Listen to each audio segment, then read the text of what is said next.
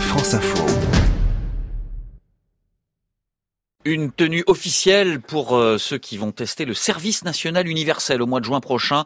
C'est un uniforme qui sera composé d'un polo blanc, d'un pantalon à pince et d'une veste blouson bleu marine. Bonjour Émilie Gautreau. Bonjour Racine, bonjour à tous. Cet uniforme a été présenté officiellement ce matin, mais le SNU, en quoi consistera-t-il exactement? Émilie, expliquez-nous le service national universel. Le service national universel a été pensé avec un objectif principal, permettre à terme à tous les Français de 15-16 ans de développer une culture de langue permettre un brassage social, territorial, éveiller ces jeunes à des enjeux en matière de citoyenneté, d'environnement, de sécurité, de défense, sans pour autant rétablir le service militaire qui a été suspendu en 1997. Alors concrètement, ça va se passer comment? Le SNU comportera une première phase d'un mois maximum, obligatoire pour toute cette tranche d'âge, décomposée en une période dite de cohésion de 15 jours collective, où des jeunes venus de différents départements seraient logés ensemble, en internat, en uniforme donc, seraient formés au premier premiers secours, aux réactions à avoir en cas d'attentat ou de catastrophe naturelle, pourrait passer le code de la route, suivrait des modules de connaissance des services publics et des institutions nationales et européennes,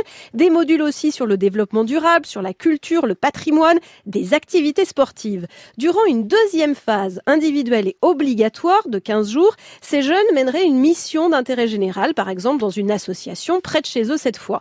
Celles et ceux qui le souhaitent pourraient ensuite poursuivre le SNU sur la base d'un engagement de 3 mois à 1 an entre 16 et 25 ans au sein d'une association, d'une collectivité locale, de services publics, de l'armée, de la police, des pompiers ou d'un service chargé de la préservation de l'environnement ou du patrimoine. Alors quand sera-t-il généralisé à tous les jeunes de 16 ans? Le gouvernement évoque un dispositif qui pourrait devenir obligatoire dès 2022-2023 et non plus 2026 comme annoncé à l'origine.